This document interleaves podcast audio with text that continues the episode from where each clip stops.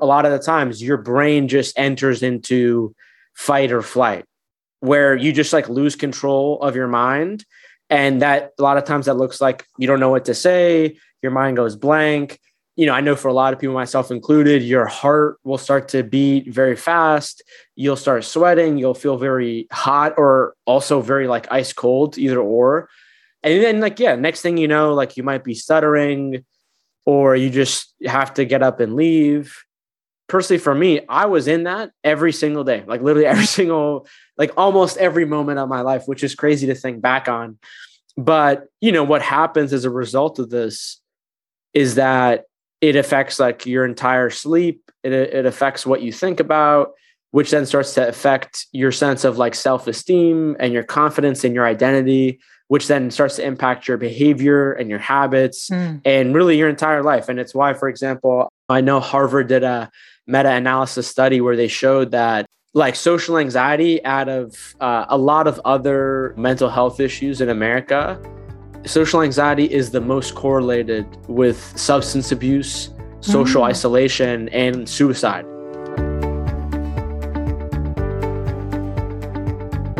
Welcome to the good life coach podcast. I am your host michelle lamoureux the intention of this show is to awaken you to your fullest potential.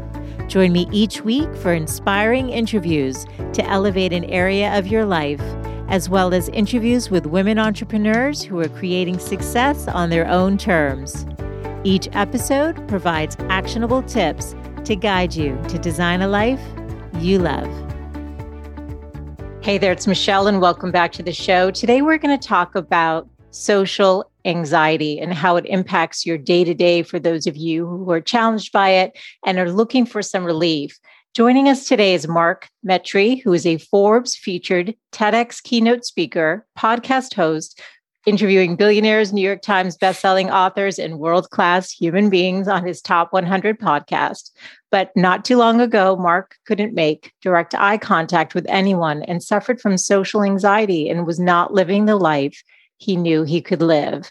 He's the author of Screw Being Shy, Learn How to Manage Social Anxiety and Be Yourself in front of ev- in front of anyone. Welcome, Mark. Michelle, thank you so much for having me and thank you for creating this platform where people can learn. Thank you.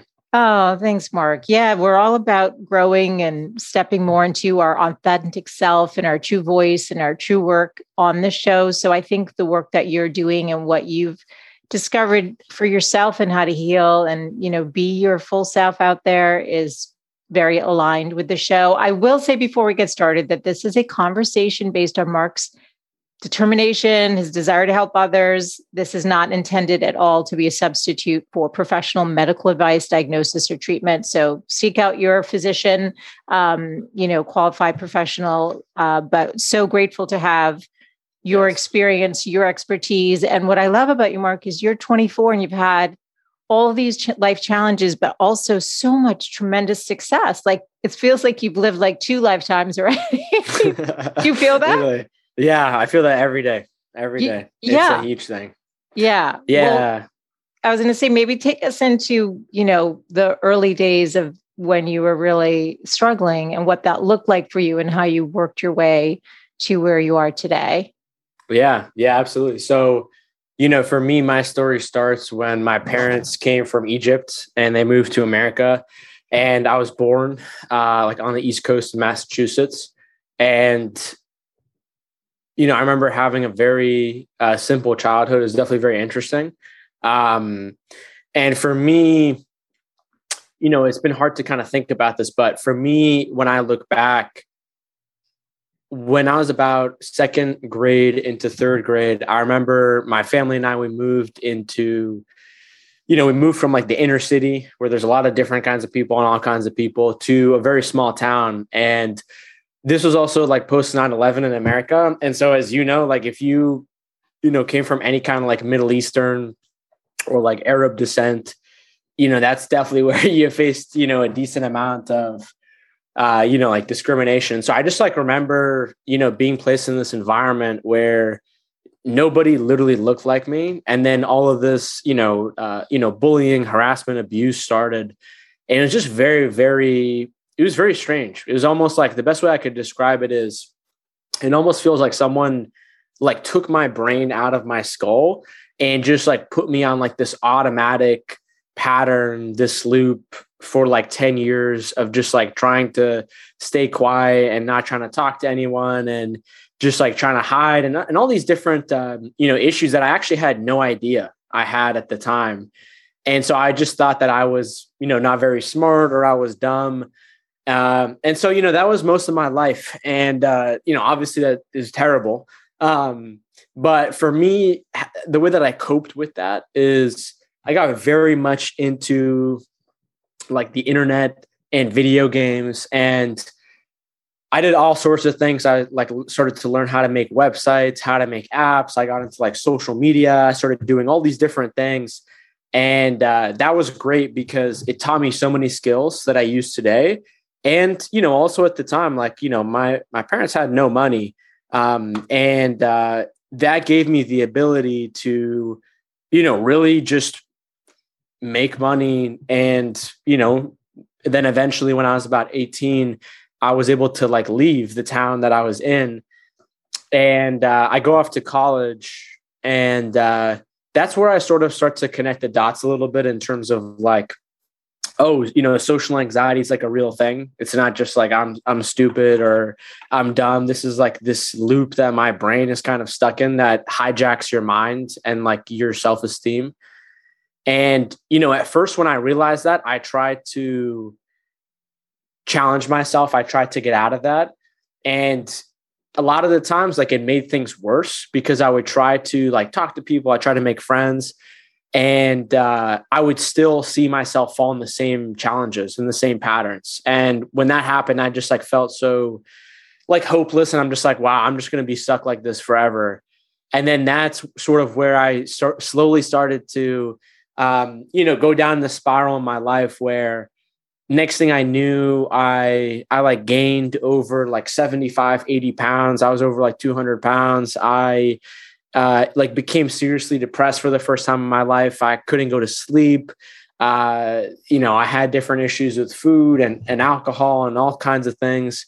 And it led me to go from a spot where my lifelong social anxiety turned into just like social isolation. I just like stopped talking to my family and my friends. And there was even a point where I was suicidal. And when that happened, um, when I went through that, it was very confusing. And I think the best way to describe it is it kind of felt like my brain broke. Mm-hmm. And it was really a time where looking back at it, I decided, you know, where I was like, I'm either going to like be a statistic in the bad way or in the good way. And then I started to realize, you know, like if,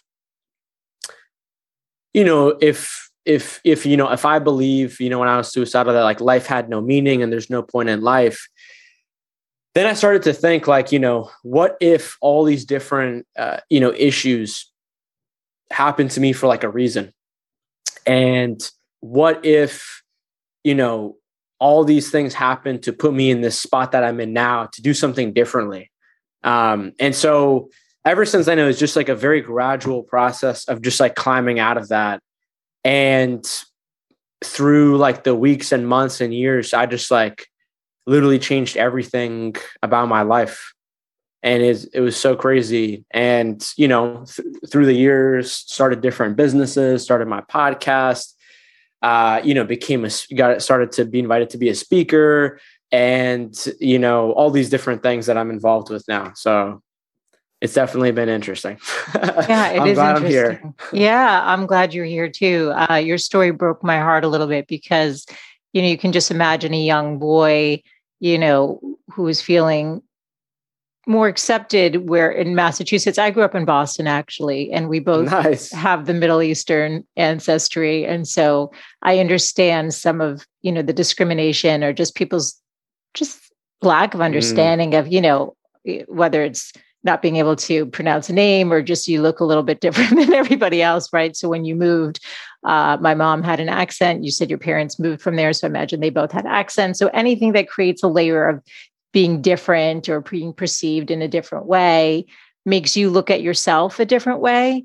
Um, and it also right and it puts a spotlight on different things. Like i remember probably being maybe eight years old when somebody said oh your mom has such a cute accent. And i'm like my mom has an accent? I didn't know she did because it was just my mom talking. It took somebody else to point it out for me to even have awareness. So that's a hard place to be. And then when you um, have you start withdrawing like it sounds like you did right? It it compounded. So what did social anxiety look and feel like in your body? You know what what what is that how does that show up? Because you you were telling me that what is it 10 to what percentage of the population experiences this Um, from your research? It's it's um I like 20, 25, 30 million people in America. Yeah okay reported to have social anxiety. okay so what Um, define what that looks like and what, what how that shows up Yeah, definitely. Yeah, definitely. And I think, you know, to comment on what you said before, um, yeah, I think a lot of the times, a lot of the people who I end up working with or people who I hear from who face social anxiety, they often, you know, have had some sort of, you know, issue, whether it was with, you know, whether it was like discrimination with like their skin color or their gender, or maybe they, you know, hit puberty late, or maybe they had some distinct feature where other people, you know, could make fun of them. Uh, a lot of these are very, very, you know, similar commonalities. And I think the most important thing, if I could go back, I mean, I can't go back, but to tell them is that like when someone makes fun of you or when someone, you know, makes a comment, um, like that is, ex- that's an example of why they are a not so great person. It has it literally has nothing to do with you. And like for example, like I remember there would be like these different moments as a kid where I would be with my parents and like, you know, I don't remember what the situation was, but like, you know, there would be like we would be driving and then we pull up on a, like a light and then like some dude next to us in a motorcycle or something would say, you know, go back to your country, go back to where you came from. Literally hear that all the time. And when you're a kid and you have no idea like what that means, um, or how to sort of like process that, then you think like, oh, I, it's my fault. Like I'm the one who shouldn't belong here.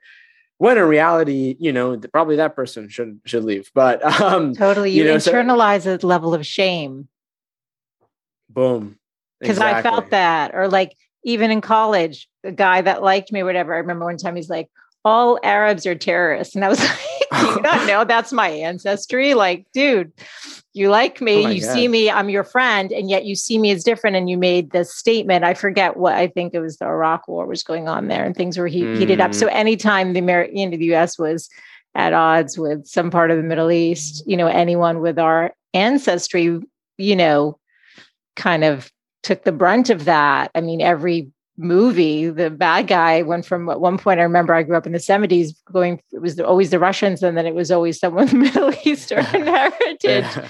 you know? And so, and I actually never I've never talked about this on the show. My audience three years in probably doesn't know anything about my background, but they will today because, you know, this is just the truth. This is, you know, everybody's got their bias or their xenophobia, their fear, their lack of understanding and then they put that on you. That's what happened. Like you said that guy on the motorcycle was putting that on your family. That's his own ignorance and his fear because of that ignorance maybe from what he was taught or how he was raised. And so it's Yeah. just it's a shame though. And but Yeah. then speaking of shame it creates a level of shame because you're like oh wait what's wrong? What why am i flawed? What you know we're born into something. You're born into your ancestry.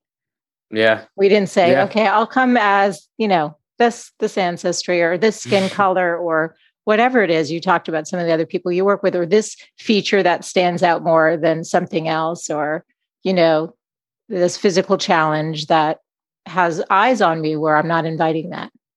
Mm, yeah. Yeah. And it's so difficult, you know, uh, to go through. And, um, you know, a lot of the times you don't really know what to do about it. But, uh, you know, to answer your question that you said before about how does social anxiety feel, I think a lot of the times, like most issues, there's often like an outward facing layer, you know, in terms of what people see. Then there's often, you know, internally big, big picture in their life at night, you know, what happens.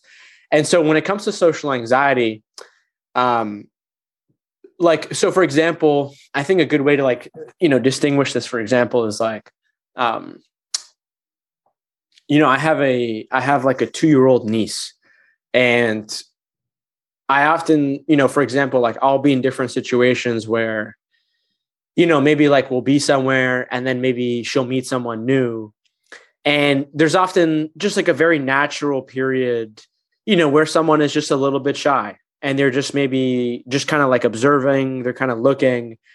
And then after maybe like, you know, 5, 10, 15 minutes, eventually they kind of like open up and they start to connect with them. And I think when it comes to like being shy, for example, you know, that's that's different. Whereas, for example, social anxiety is when a lot of the times like those thoughts of or or you know experiences or feelings of being shy they don't necessarily go away and a lot of the times it doesn't necessarily look like being shy for everyone some people can have social anxiety and they can be shy look shy other people can have social anxiety and not even look shy at all but deep down you know they're very you know reserved and hesitant and so when it comes to like how does it feel you know it it it it often starts where you think about the first point of like what you're going to say or what you're going to do when you go somewhere. So that could start you know the night before, that could start the week before um where really what happens is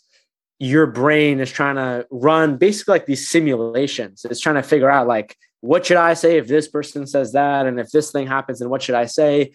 and a lot of the times like that just sets you up to to fail and a lot of the times um it gets disguised as sort of like critical thinking when the reality is that just because you have the same thought over and over again or you're overthinking that's that doesn't mean you're critically thinking um, and so i think that's huge and so oftentimes what happens is you know you go you step in wherever you're you're supposed to go. It could even be virtually too. It doesn't necessarily just have to be in person. Yeah. And basically, like you, a lot of the times, your brain just enters into fight or flight, where you just like lose control of your mind, and that a lot of times that looks like you don't know what to say. Your mind goes blank.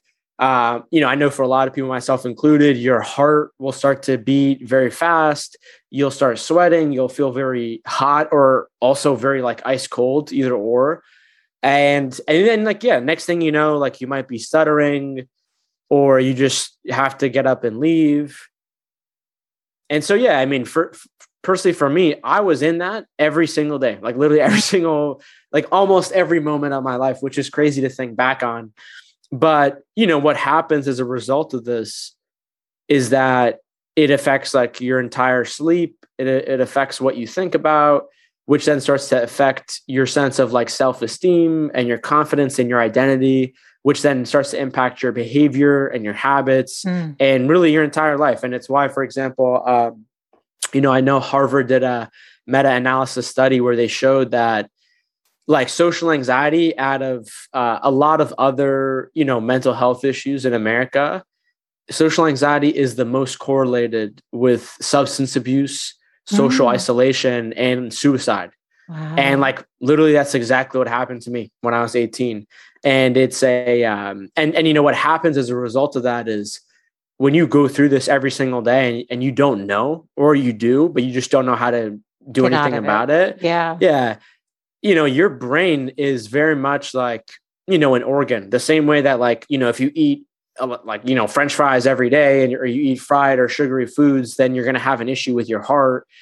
The same thing is going to happen to your brain if, like, that's the cycle it gets put in. And so, I, what I've seen a lot of the times is, you know, someone will go through, you know, a period when they're a kid or they're a teenager through like this very you know they'll face either discrimination or issues like with like their family or abuse or some sort of a social community issue.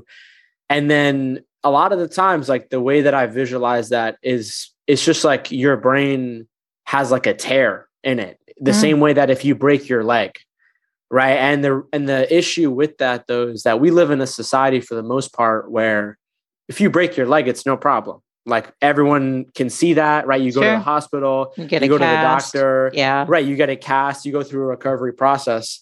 Um, and I think when it comes to like mental health and your mind and your brain, the very much the same thing needs to happen, but for most people, it doesn't happen.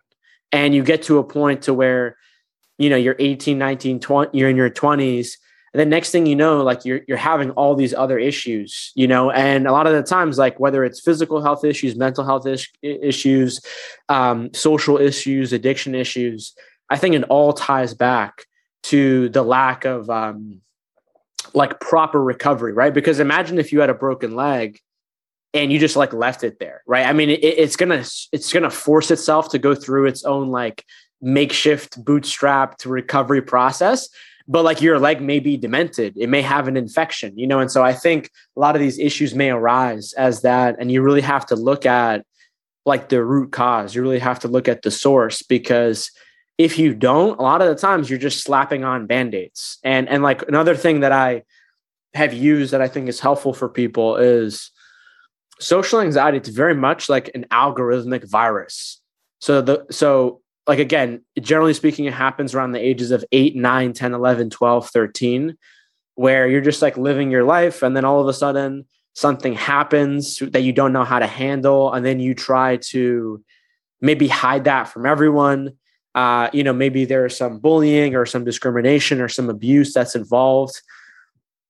And uh, next thing you know this virus just kind of slips in as a seed mm. and it gets stronger and stronger and stronger. Like, eh, you know, if, yeah. if a virus is self replicating, the same exact thing happens.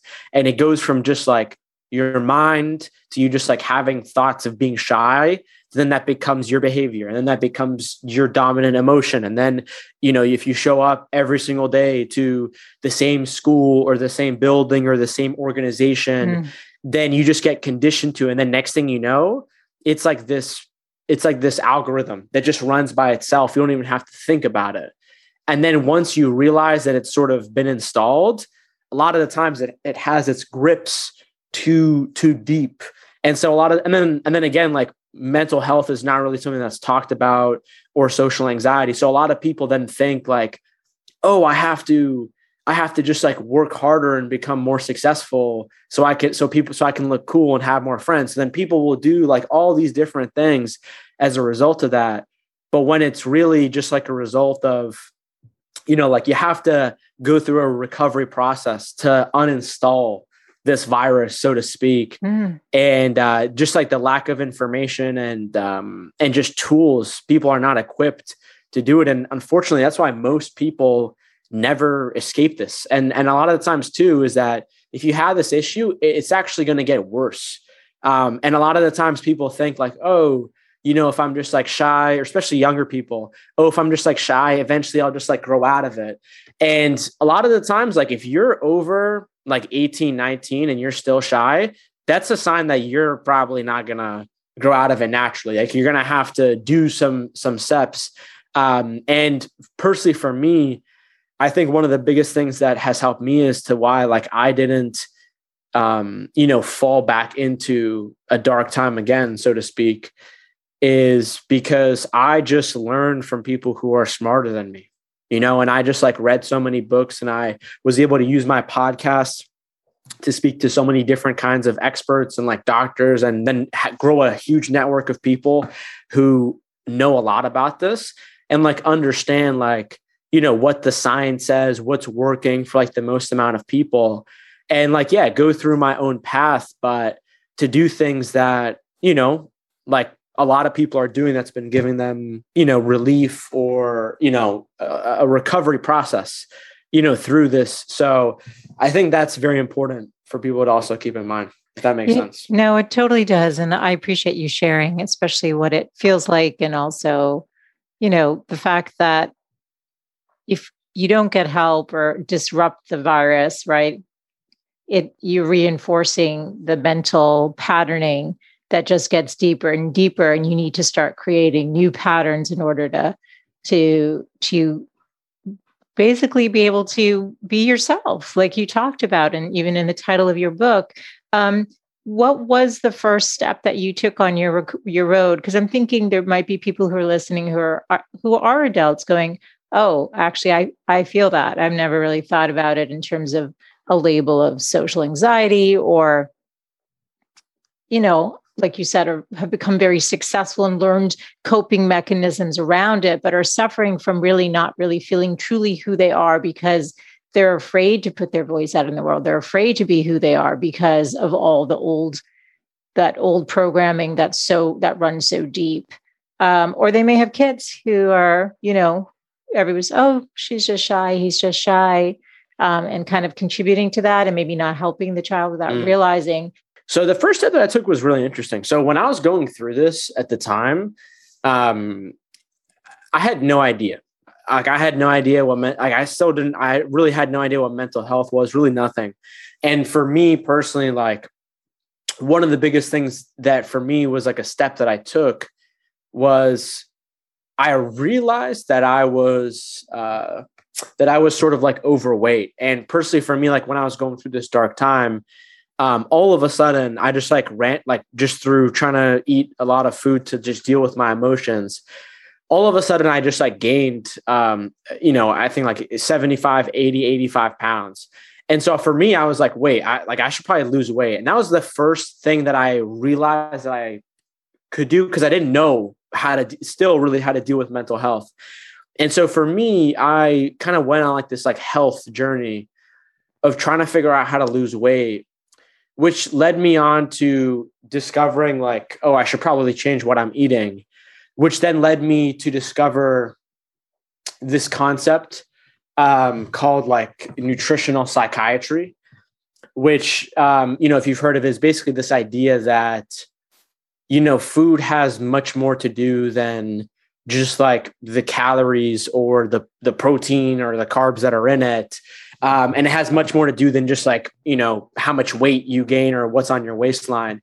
It's this bigger idea of like the food that you eat basically is then used by your brain and your body to like reconstruct your cells and you know like for example like your brain is what burns the most amount of energy from your food. Like for example, like I know, uh, like they've measured, uh, like a professional chess player, uh, where they're like in the middle of a tournament and like they're using their brain. They're very strategic. They're they're you know th- using their cognitive powers, and they burn something like six thousand calories an hour.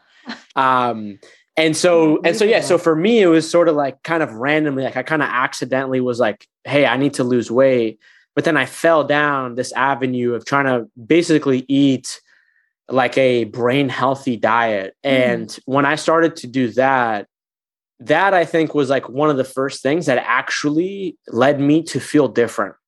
This um, is fascinating. Can you talk about maybe what you had? Because you know, there's that connection with the gut, the microbiome, which feeds exactly. the brain. And so, healthy gut and microbiome also impacts the the, the brain and and maybe helps alleviate depression or things like that. It can help contribute. So what what yeah. did you yeah what did you read a book? I'm just curious yeah. what, what did you discover there? Yeah. Yeah. So what's super interesting is that um you know the number one cause of your gut microbiome uh, being disrupted is like psychological stress which a lot of the times like right. Because right. because what you described growing up was like constant you know stress yeah, exactly. Right. Being exactly. on high alert all the time. You're like ready, like, yeah. oh my goodness, I got to manage all these things. My mind's going, exactly. going. Yeah. Yeah. And what's interesting too, to look back on that is also at that time when I, you know, my social anxiety first started. Yeah. Uh, that's also where I started to all of a sudden have stomach issues and gut issues. And I started to have ah. autoimmune issues like asthma. And that's because like your immune system is directly tied to your gut. Um, and so what's interesting is that um, what I've basically understood is that uh, you know your brain, your body, your gut are all just like working constantly connected to each other. And when you enter into an issue like what I experienced, where you your nervous system enters into fight or flight, you either freeze or you run away. Um, then a lot of times that that sort of it's almost like you're driving a car and it's like on D, and then all of a sudden someone just puts it into N into neutral. And now you're just like, you're trying to step on the gas, but the car's not moving.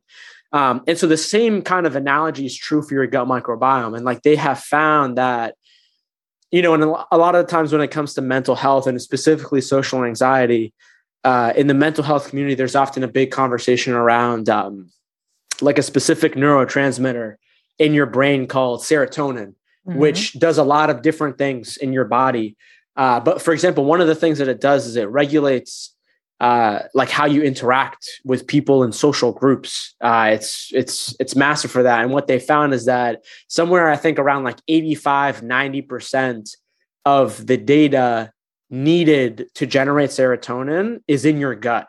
So 85, 90% of serotonin is not even in your brain.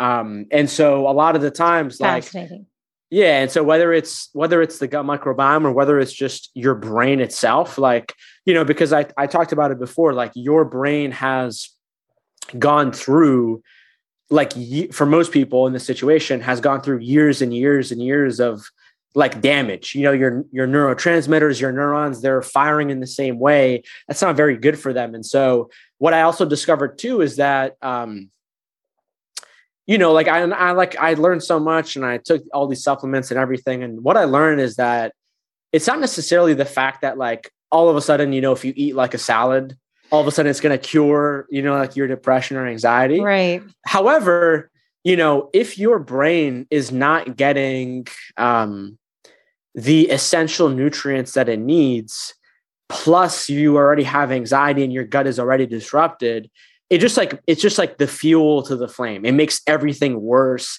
And and really what it is is like it's that mechanism that physically makes you feel like you're stuck. It's that mechanism that makes you physically feel like, you know, whether it's you don't have energy in the morning, or um, you know like you, you enter into a classroom or you enter into an organization and your stomach starts to hurt or you start to feel butterflies in your stomach or you feel like this feeling of on edge a lot of the times that is happening through like a collaboration of your brain and your gut and all these other processes too that um, your you know your diet plays a huge role and again like I, I tried so many different things and that was one of the first few things that I did where I was actually like, oh wow, that, that's like it. a night and day. You felt yeah, the difference. Well, you were day. you were obviously losing the weight. You were exercising too, probably, which is also generating. I was like walking around. I wasn't really exercising. Yeah, I never really exercised for most of my life at all. So that's good to know too. So it was really the diet and but walking is very grounding.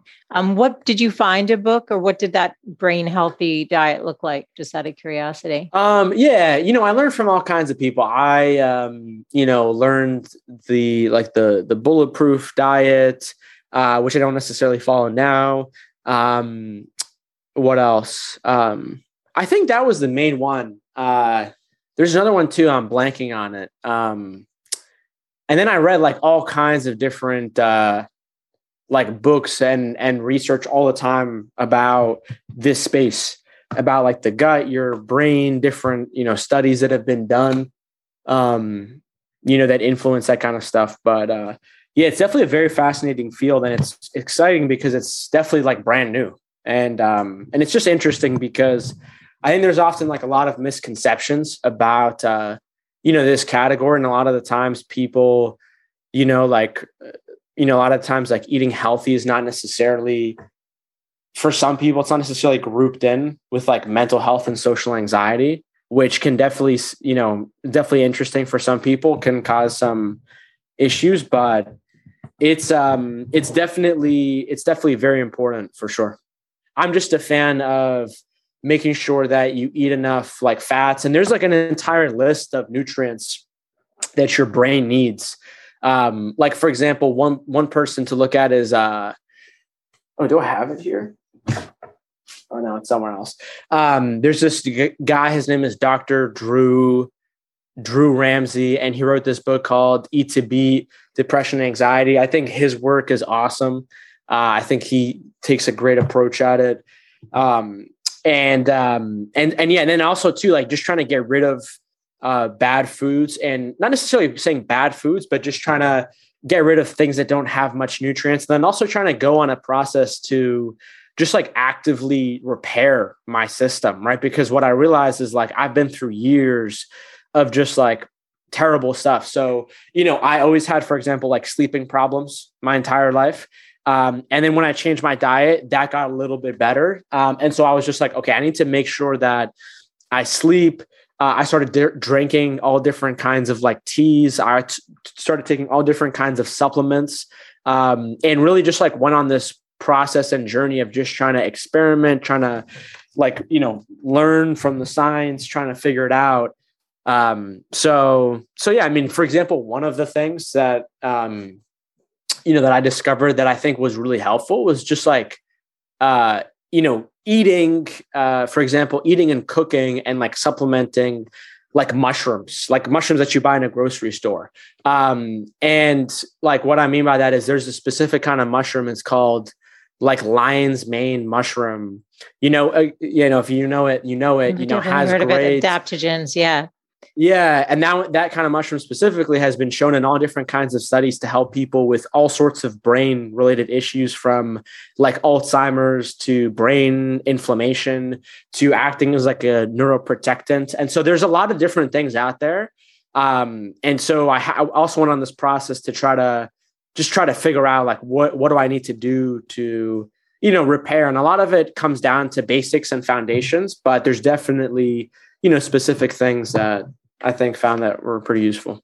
This is so good. Okay, so you took care of what you're eating, you got your sleep regulated, and at some point you launched the podcast. So when did that come in? So you went from literally not wanting to talk to anyone to interviewing some of the most recognized names um, out there. And so, and again, you're 24. So when did you launch it, and how how did you find your voice? How did you get into I feel like you are very much who you are. There's no, you're not, there's no um, veil that you're trying to put on to show a level of success. You just are authentically wanting to help others. That's what I see from you, Mark. Awesome. That's so that's so nice of you. Thank you so much for saying it's true that. though, you. and it's it must feel good in your body to like have figured that out because you like you said, so many adults are still on that path of just not feeling comfortable in their own skin. I mean, I think it's a journey for all yeah. of us, you know? Yeah. Yeah, for sure. And I and I would say, you know, despite what I went through, is also a great blessing because I also feel like literally like because I face such an extreme of like literally having social anxiety and every day my brain going through this, where it was just like every day I just was shown what happens when you're not yourself. And I just like went through that for 10 years. And I was like, wow, that will literally lead you to almost killing yourself. And um mm and so for me it was like that direct lesson that i like really literally took me 10 years to understand to then now you know like literally it's my job to be myself if i'm a speaker and podcaster.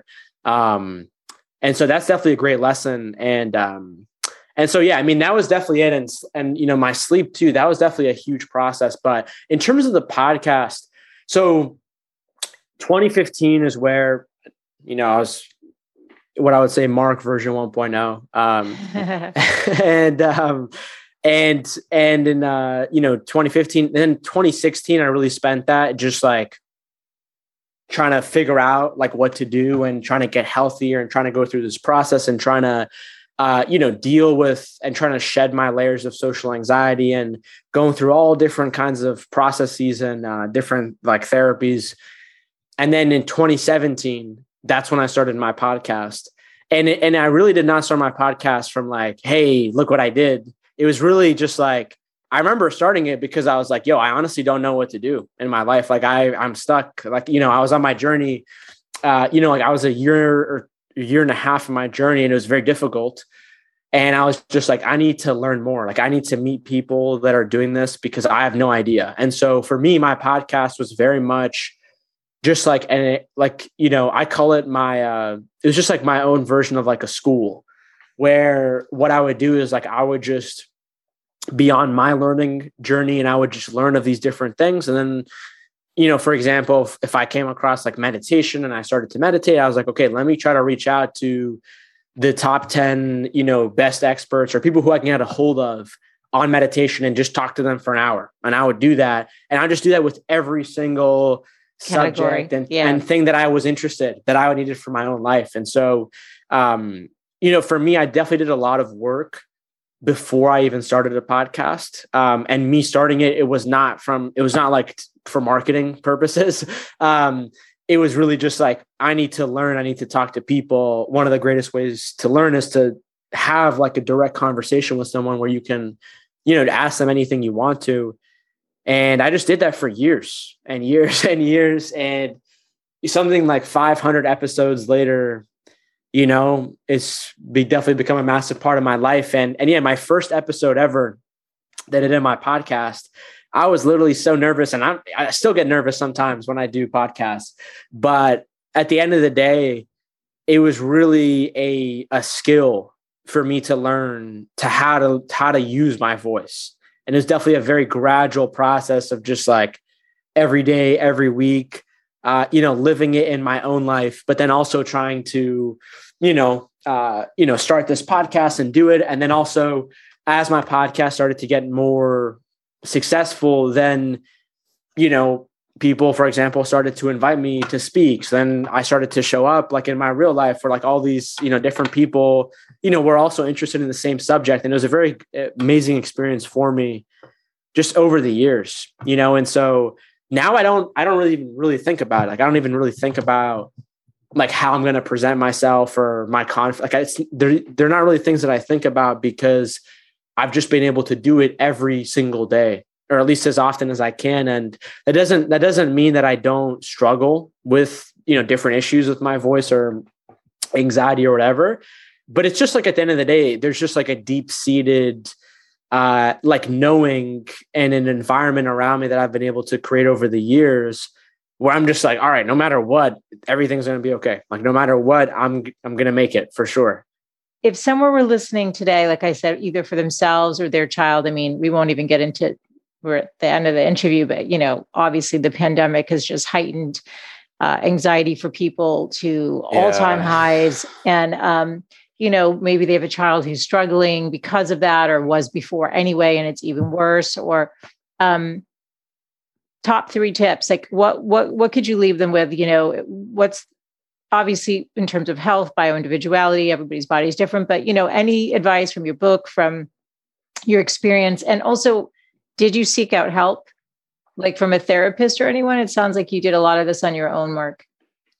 Yeah i um i went through this crazy also this crazy period too where i went to all different kinds of uh, like doctors and um and like psychotherapists.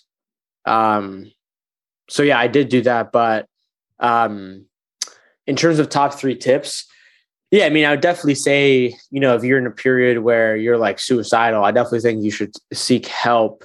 Um, and I and, and then also if you're not, I also think that it's just a very important lesson and a common theme of just like like you don't have all the answers. I don't have all the answers. And it's a very common thing of like if you don't have the answers, you need to go out and search and, and find them. And a lot of the times, I think a lot of times we can be stuck because we're not learning the new skills because we think that we already know everything. And I think a lot of the times, especially you know, people who are anxious or people who are more introverts who maybe have a tendency to overthink more. Again, like it's very easy to get stuck in this very like cerebral pattern of just like thinking, thinking, thinking, when in reality you're not critically thinking and you're just doing the same things over and over again. Uh, and so I think seeking help, whether that is in a professional manner or, you know, just like trying to just like learn things that you've never learned about online or through books or through people or through TED Talks or whatever it is. Like that's so important consistently. Um, so I think that's one. Number two is, yeah, I would definitely say like um, when it comes to social anxiety, when it comes to long term social anxiety, I really do believe that it is a like biochemical um, issue, uh, and and it's obviously a multifaceted issue. There's many different layers to the issue, but I definitely think that if someone has been stuck in that same state of their body and of their biochemistry and like all this stuff is really just what's really happening inside of their cells. I definitely think there needs to be some sort of whether you go see you know a doctor or a holistic doctor or you take like a course or you take a program to teach you how to sort of control your biochemistry, whether it's food or sleep or exercise, um, or even your breathing patterns or, or, or, you know, mindfulness meditation is huge. Um, and then, yeah, and the last tip that I would give is if you've done the first two, I think it's very important that you do the first two before you do this. Then I recommend someone go through this process called exposure therapy. And you can, you know, do this with, you know, like a, a literal therapist, um, but you can also do it by yourself. And basically, what you do is there's four different layers to social anxiety when it comes to your mind. Uh, and and for example, those four different layers of social anxiety are number one is you'll get socially anxious around your physical appearance. Uh, number two, you'll get socially anxious around like your social skills. So people will feel like they have no social skills. They don't know how to introduce someone themselves to someone. Uh, number three, people will get socially anxious around just like their entire personality and their character, which often happens in the long term if it goes on. And the fourth one is they'll get socially anxious around the signs of being anxious itself. So whether they are they're like they're hunched over and they're like wow everyone can tell that I'm shy or they start sweating like wow everyone can see this then that starts like another layer of anxiety and it sort of becomes wow. like this loop. And so basically what you do through exposure therapy and again I, I highly highly recommend that people do not start off with this um, I highly recommend like you need to have either professional help or or, or biochemical help uh, before because if you try to do this without that, you're probably going to fail, which is probably going to make you feel worse. Um, but basically, what you do is you break down each one of these layers, and you know there's a process you go through where you try to figure out like what layers do I specifically have, and what makes up those layers, and how did they get there. So you kind of have to do some homework. So, for example, for me, one of these layers was with my physical appearance in terms of like the clothes that I was wearing. And the reason why is because, you know, when I was growing up and I kind of lived in this small town, it was a pretty affluent, you know, small town, but my family and I were not. And so I remember wearing just like the same clothes to school every day. And then people would make fun of me and bully me. And so I built up this kind of like social anxiety of like, I'm just like, I'm just like afraid of what people are thinking of my clothes and, and all the situation. And so I went through this process where I kind of found that out and then I just slowly but surely began to expose myself to that fear. And one of the ways that I did that, for example, was I, I would go to like the most publicly crowded place that I could find, um, like a mall, for example, and I would wear the most ridiculous clothes to literally condition my brain to be like, yeah, Mark, this is literally what happens when people are looking at your clothes and like, what, what the hell is that guy wearing? Um, and so that's like an Wait, example. how old were you when you did that? Uh, I was probably like, it was probably like, uh, I don't even know. I think I was like In 18 college? or just turned 19. Yeah. yeah. Okay. So you went and just bought something that you didn't even really wouldn't normally wear just to, just to yeah, I brought, yeah. Yeah. I bought like this pink, like this bright pink neon tight shirt and tight shorts and like a like a pink cowboy hat.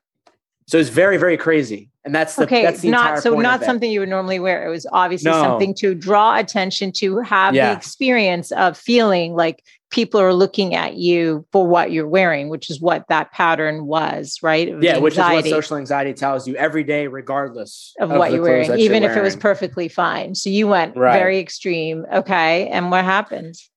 Nothing and that's what happens like you go through this process where you slowly but surely incrementally expose yourself to your fears. And i'm not going to say every time but usually every time you're like oh wow i'm not going to die.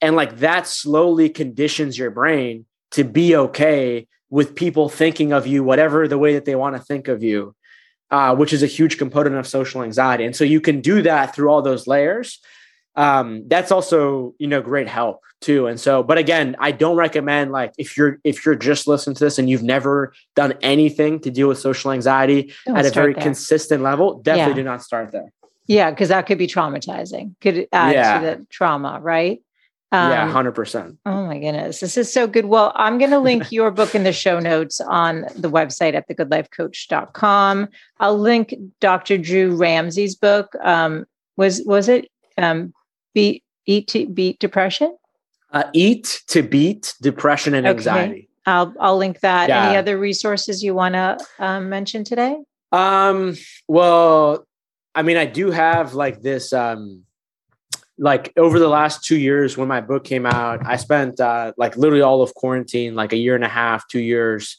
uh, trying to create like a online self-paced program for people who maybe don't necessarily want to read, but want to go through something that will every day take them through like, hey, here's what you need to know, here's what you got to do.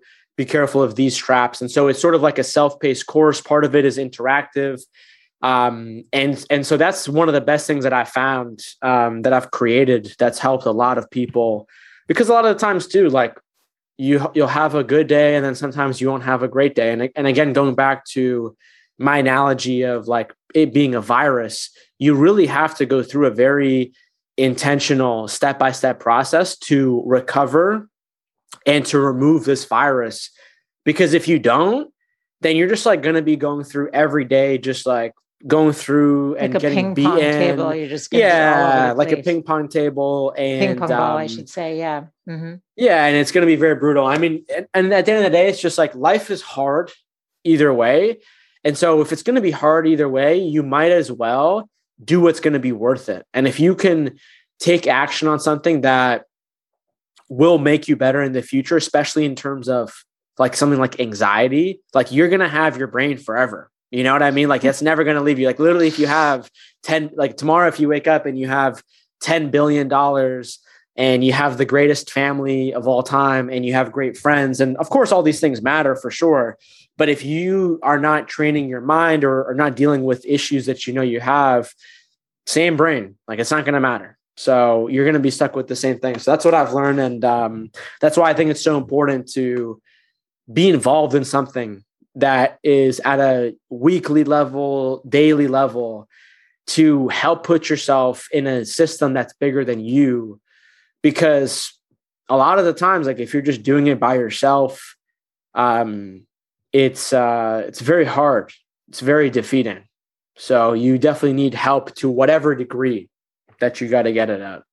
Yeah, this is great, and I would, and I'll link your website where that that resource is in the in the show notes as well and i guess when you were just saying that it's making me think so like september was suicide prevention awareness month and there was one post i saw on um, instagram where it was somebody who had taken his life who had the perfect job always happy multi-sport athlete you know just on paper in person probably looked like the happiest most self like well adjusted person but clearly suffering inside. And so if that person is putting on, you know, trying to put on what you're talking about, being successful and all these other layers to maybe feel accepted, we need to, especially in this time of such division in our country, really lean mm-hmm. into more kindness, more self acceptance, more curiosity towards others, and really don't make assumptions because somebody could